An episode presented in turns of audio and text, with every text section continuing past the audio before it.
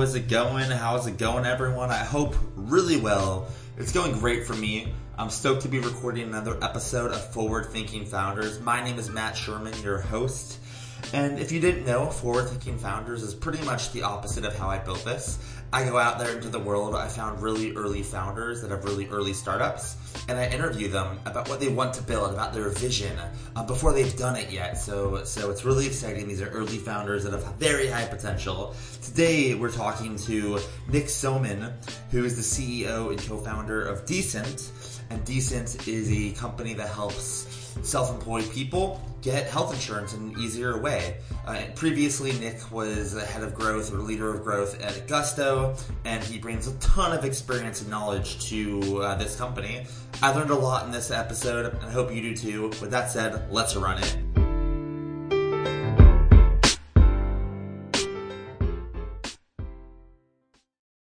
Nick, how is it going? It's going great. I'm really happy to be here, Matt. I uh, heard about your podcast when we actually got a nice mention from my friend Kristen Tyrell over at Catch. Uh, that's a previous episode that I just checked out, and I feel like I'm ready to go and excited to talk to someone who cares about a lot of the same things that I do, like you do. Yeah, I am really excited as well whenever I have guests on that are kind of in the realm of the future of work and anything that kind of applies to that. I always get a little giddy. Uh, so cool. Let's dive right into it. So you...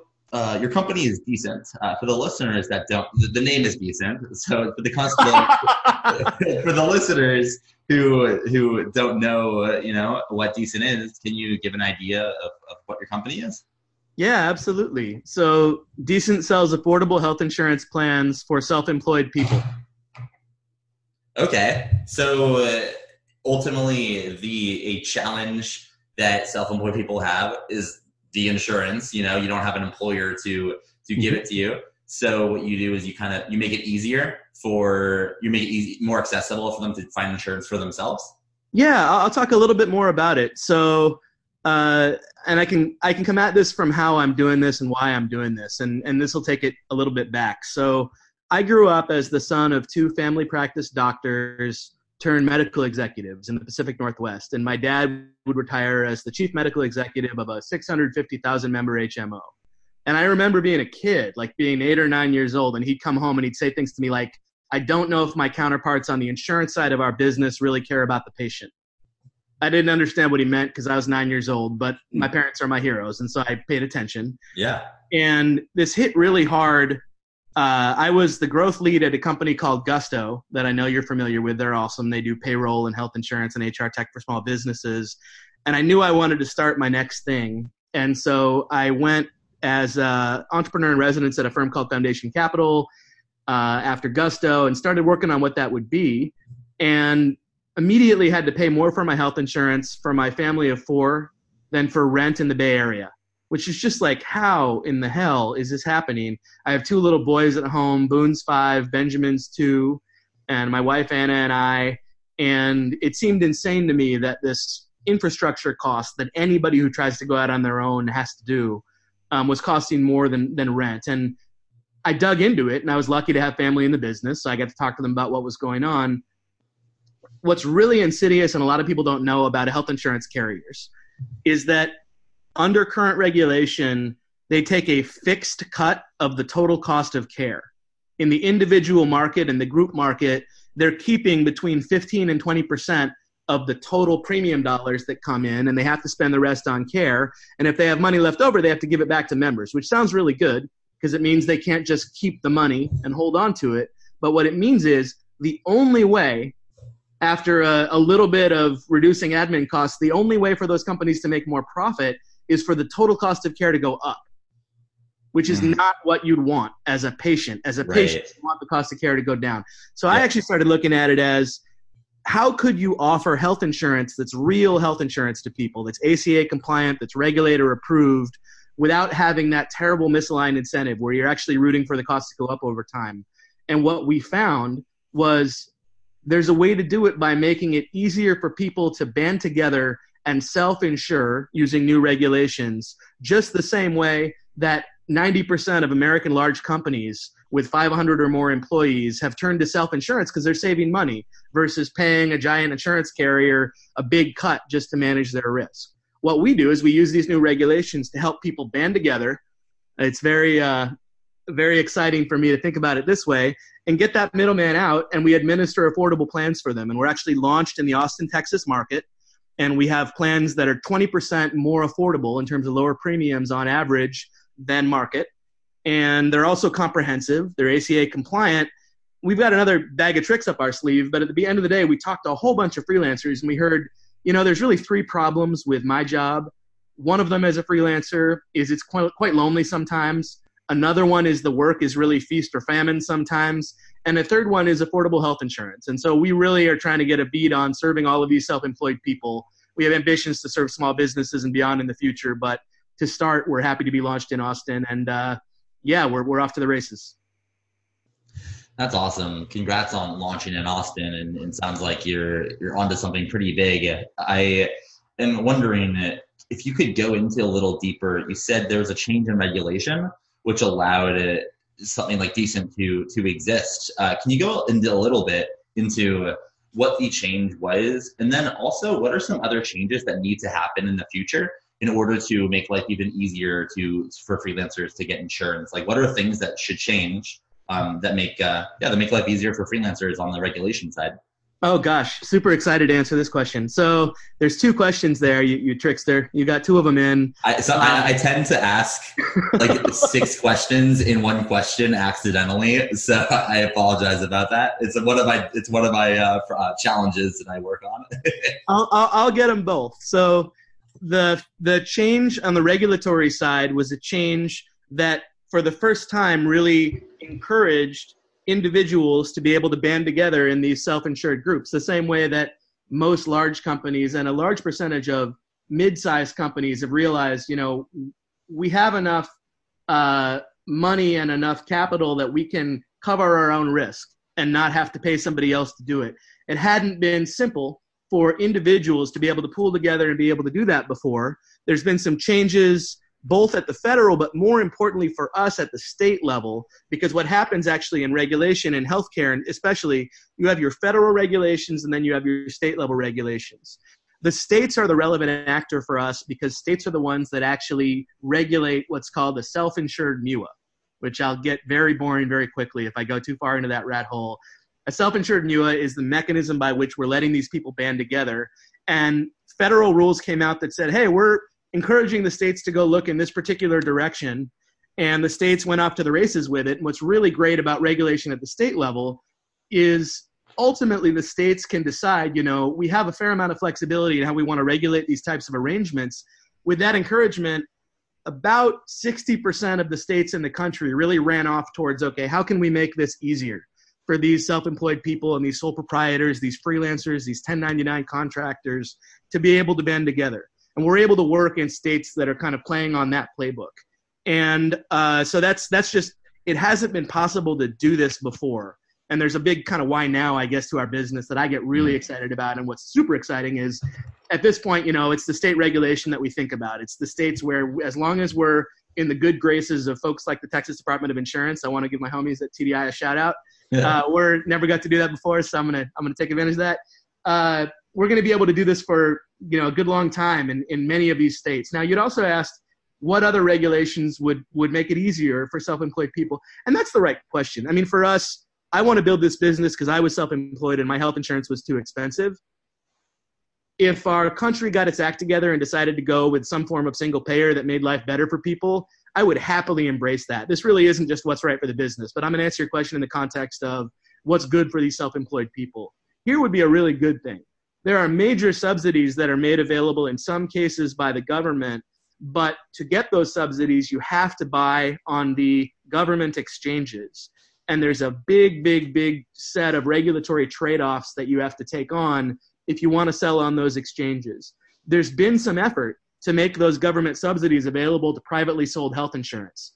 I'm personally in this market, especially since the government's had centuries to sort of figure this out and hasn't really been able to nail it in America like it has in other countries. I'm in favor of private market solutions. Make some of those subsidies available so that private market solutions that want to serve these self-employed people can take advantage of that. And you could be the best deal for everybody, and not just everybody who's in a very large subset of self-employed people that, if they're just a household of one, for example, make over fifty thousand bucks a year and therefore don't qualify for any subsidies. I'm happy to start with those people and try to offer them a better deal, but we ultimately want to serve everybody. What I've told them is, you know, one billion covered lives is the goal. And this is just helping all these people self-insure and get a better deal. And uh, favorable regulation would obviously be a big step towards that. Yeah, absolutely. That's, it's fantastic. Uh, it's, uh, It's cool to talk to um, definitely what sounds like a domain expert who knows all about, uh, you know, the things that most people don't know about, but the, but if you do know about it, you're able to act on it. And you built a company around some of these changes and trying to be advantageous on solving problems for, you said, a billion people, uh, which I think is fantastic. Well, what I knew, and I just want to riff on that, is, you know, and, and I got lucky. You know, so much of entrepreneurship is privilege. The fact that I was able to call my family and say, hey, you guys know about this. Tell me what's going on here. Here's the deal. These gigantic carriers that are taking a massive cut have historically had two jobs. They've sat there and they've supposed to be a public representation of trust. Oh, you can trust this company you've heard of, so you can give them your money and nothing bad will happen. And then they move money around. And those are the two main things. And what's wild, if you look at the industry, health insurance companies in America have a lower net promoter score than anyone except Comcast. Mm. That is a real number. The N P S on these health insurance companies is terrible. And that'll tell you people don't trust these companies anymore. And then you've got new technologies as well as just new uh, technical progress that allows us to get better and better at moving money around, whether that be via tools like blockchain, whether that be via standard A P I integrations. There's ways to do this where we don't have to rely on these big, I was going to say blood-sucking vampires, but instead I'm just going to say insurance companies. Hmm. They don't need to exist anymore. And so part of what we're out to do is prove to people that just as these big companies have figured out they can save money by self-insuring, you can do the same things, stay healthier, uh, benefit economically, and, and get more comprehensive coverage while you're at it. I love that. You mentioned in there the flow of money and the moving of money is becoming a little easier uh, through blockchain, or, you know, different types of A P Is that can be built, like like Plaid or something like that. I'm kind of curious to hear your thoughts, if you have thoughts, on um, Facebook's kind of left field. Uh, but you mentioned blockchain, so I'm just like, I'm curious. Do you have, do you know, do you know much about Facebook's, you know, Libra project they just announced? And then, but more kind of specifically, how does that impact Uh, what you what like? How will that impact what you're spending your time on? Um, how will you leverage it? Is it a competitor? Like, what do you think of? What do you think of Libra project? Yeah, let me talk about Libra, and, and first I'll talk about it outside of the context of who I happen to be as a human being, because I have a history with Facebook, and I've seen this playbook before. So I'm going to talk about that in a second. That's where I'll probably be a little bit more snarky for me, which is not that snarky, but as a project, it's super fascinating what they've done, and I, I've. got some internal connections there, and they're aware that they've done this. They've, in the h- good historical standard of open source, looked at a whole bunch of other technical innovations, and they've come up with their own blend of these things that they can offer something that's functionally similar to a stable token. It's actually a basket of currencies instead of one. They're making a play on a global currency. That's what's wild about this. And the reason it just might work, just like the reason that a lot of the other things might work, first of all, the technical thinking is very top-notch. I think they've done quite a good job with it. If you wanted to make an argument that, well, you know, people don't trust Facebook and this looks pretty centralized, I guess I'd agree with you on that, but they got the technology parts of it right. And then they have this access channel to how many hundreds of millions or billion people in the world. And this is where I can bleed over into kind of my next phase of how I think about this project. Super, super exciting for crypto in general, because ultimately, what this is going to lead into is a whole lot more on-ramps for people into cryptocurrency. Are you familiar with what WeChat did with red envelopes, by any chance? I'm not. So this is wild. WeChat was basically the, the Facebook of China, and they wanted everybody to connect their bank account, and they weren't quite sure how to do it. So they came up with this very ingenious strategy. In China, there's a traditional history of you celebrate Chinese New Year, and young people will get red envelopes with money in them from their uh, ancestors, their their parents, older people. And this is a very celebrated, wonderful thing that happens in China. They made a digital version of that because they thought, okay, if we want everybody to connect their bank account, what could we do to make that happen? What if we just started throwing money at them? What if we let their friends throw money at them? What if we introduced a notion of variable reward, where your friend might throw down a red envelope into a group chat, and whoever clicks it first is going to get some, and you're not even sure how much is going to be in there. Hmm. They used the best mechanics from consumer growth, and I did that stuff for a long time, to be able to get a whole bunch of people on board and doing the work to connect their bank account. Now, you look at what Facebook's likely about to try, and I guess I have two caveats around it. One, I love Facebook as a company. I use it all the time. I probably have a better following there than anybody else, anywhere else on the internet. Not anybody, but anywhere else for me on the internet. And uh, I can't knock the core product. You can decide if you think you feel good about Facebook having that level of access to your finances. I think that's an individual decision. What concerns me a little more is, here's what I'm going to predict is going to happen right here on your podcast. Nobody else has heard this. They're going to, in call it six months, announce a set of developer tools for Libra. And they're going to encourage developers to come and build on their platform. And it's going to be the same story they told with their Facebook platform A P I. Come on in, the water's fine. This is great. We're handling identity for you. We're handling uh, K Y C for you. We've built this infrastructure. We have these users. Why don't you just come build on our platform? It's going to be awesome. And a lot of developers will. And then the question is going to be if Facebook has really learned from its actions in the past, where it sort of brought on those developers to develop on the platform, encourage them to do things that would get the word out, encourage them to make Facebook posts on everybody's wall, encourage them to blast people via the chat A P I. And then as soon as some combination of they went public and consumers started to complain about, oh, you know, we don't like being pinged by all these developers, they demonized the developers. And they cut off access to the A P Is and said, oh, those bad actors are no longer welcome on our platform. They're going to do the same thing here. I mean, that's my prediction. They're going to get a whole bunch of developers excited. My learning is do not ever build on somebody else's exclusive third-party A P I. Uh, or if you do it, you're going to be doing it at your own risk, because that's just part of how tech works. But, you know, as a as a bitter older man that, you know, has had previous companies on Facebook, uh, I'm delighted for the space. I'd be very wary as a developer to go too too deep into that platform. All right.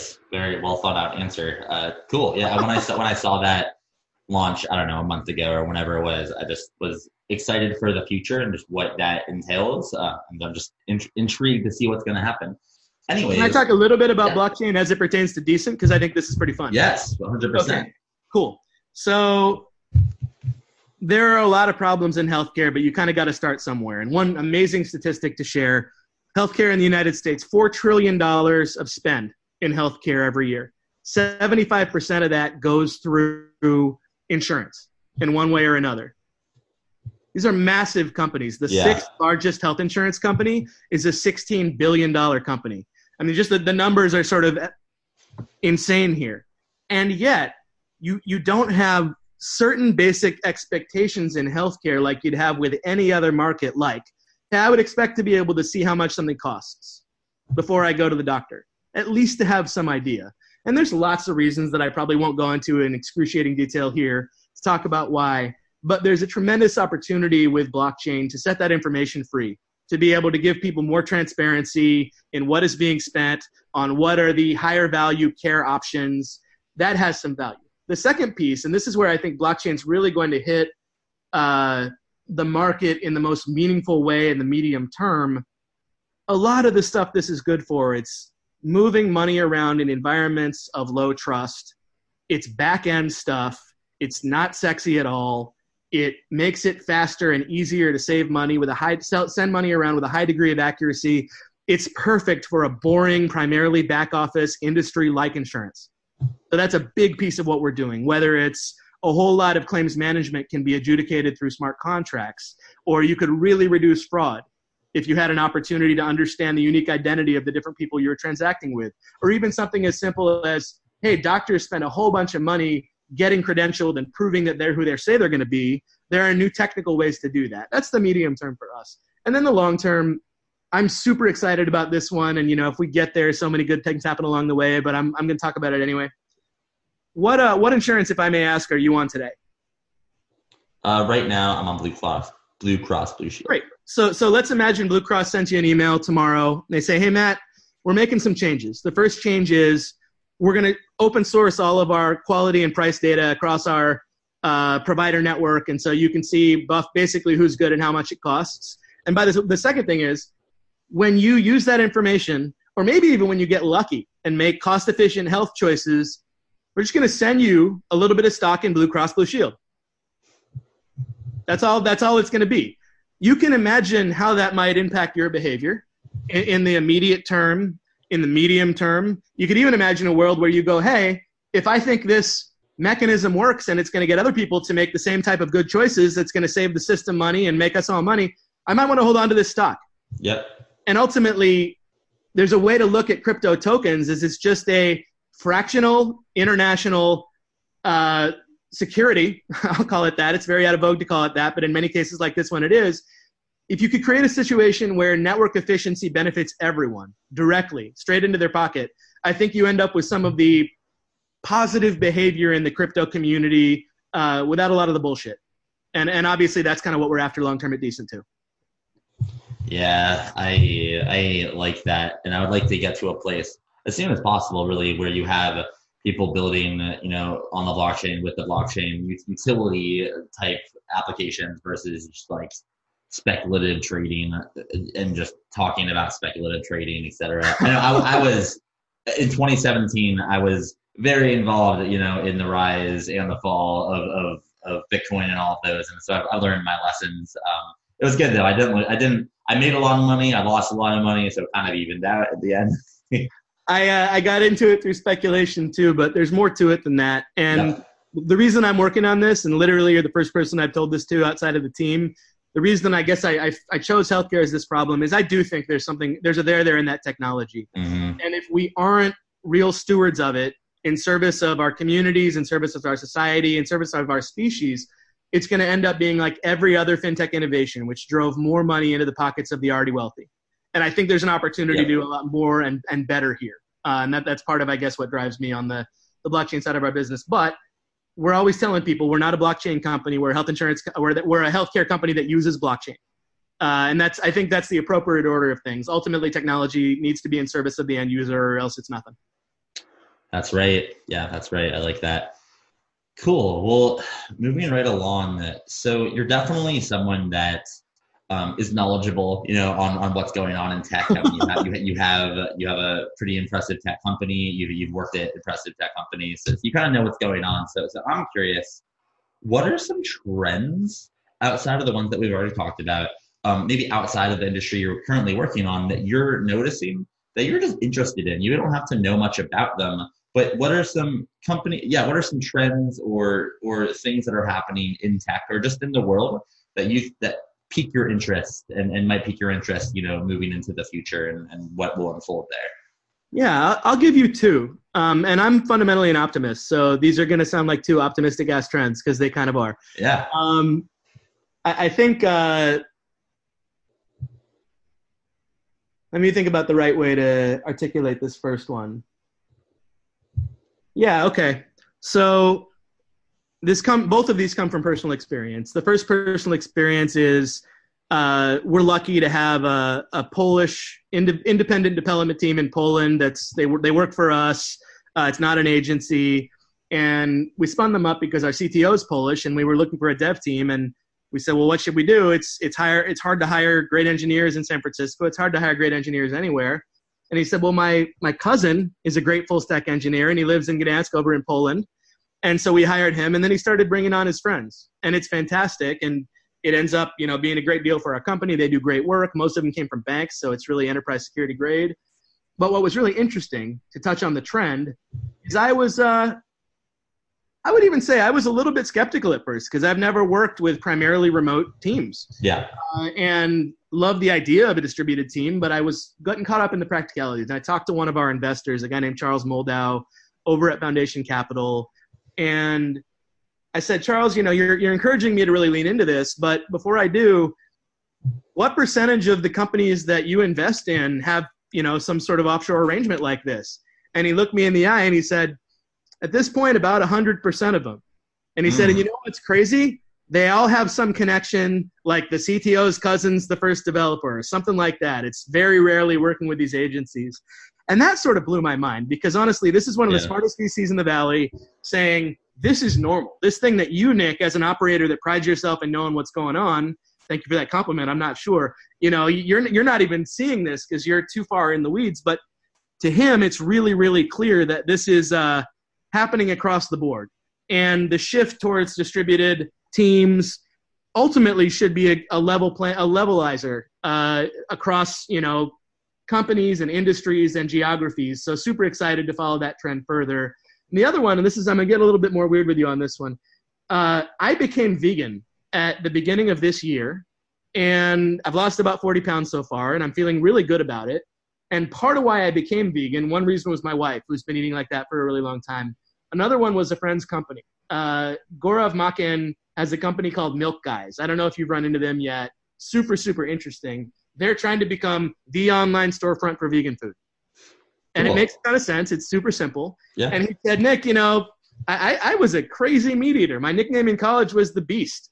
Like I didn't I didn't have a vegan bone in me. I guess that's not possible.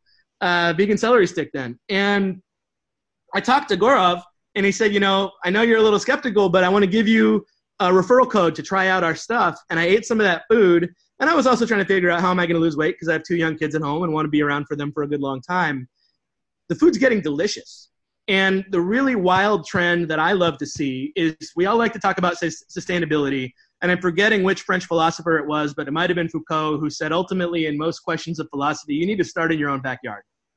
You need to start in your own backyard. What that means to me is when we talk about sustainability, you have people like my dad, who's such a good a do-gooder that I go home now and it's like his old ass hosting, you know, fifteen college students to talk about climate change. And he's getting really informed and he really knows his stuff.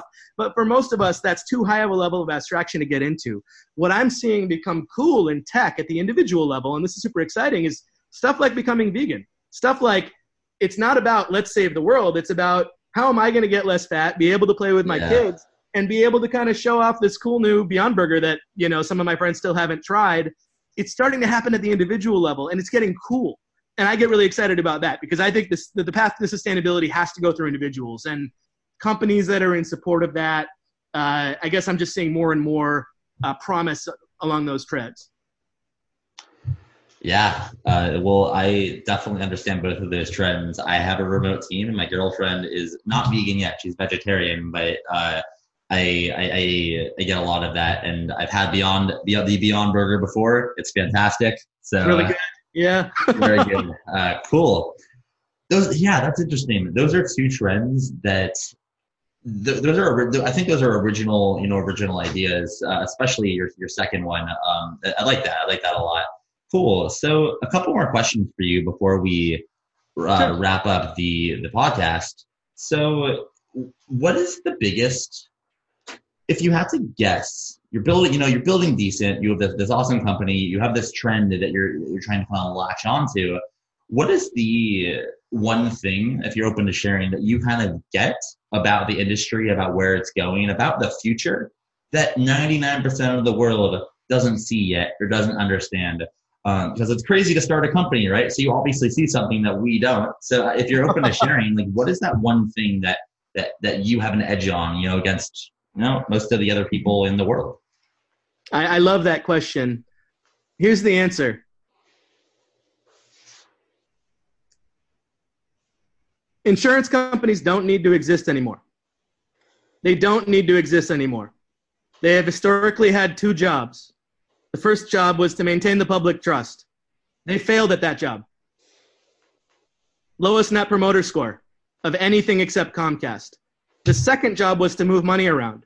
We finally have technology that can move money around better than any human, with the need to trust math, not board members of a corrupt company that's shown a profit motive obsession.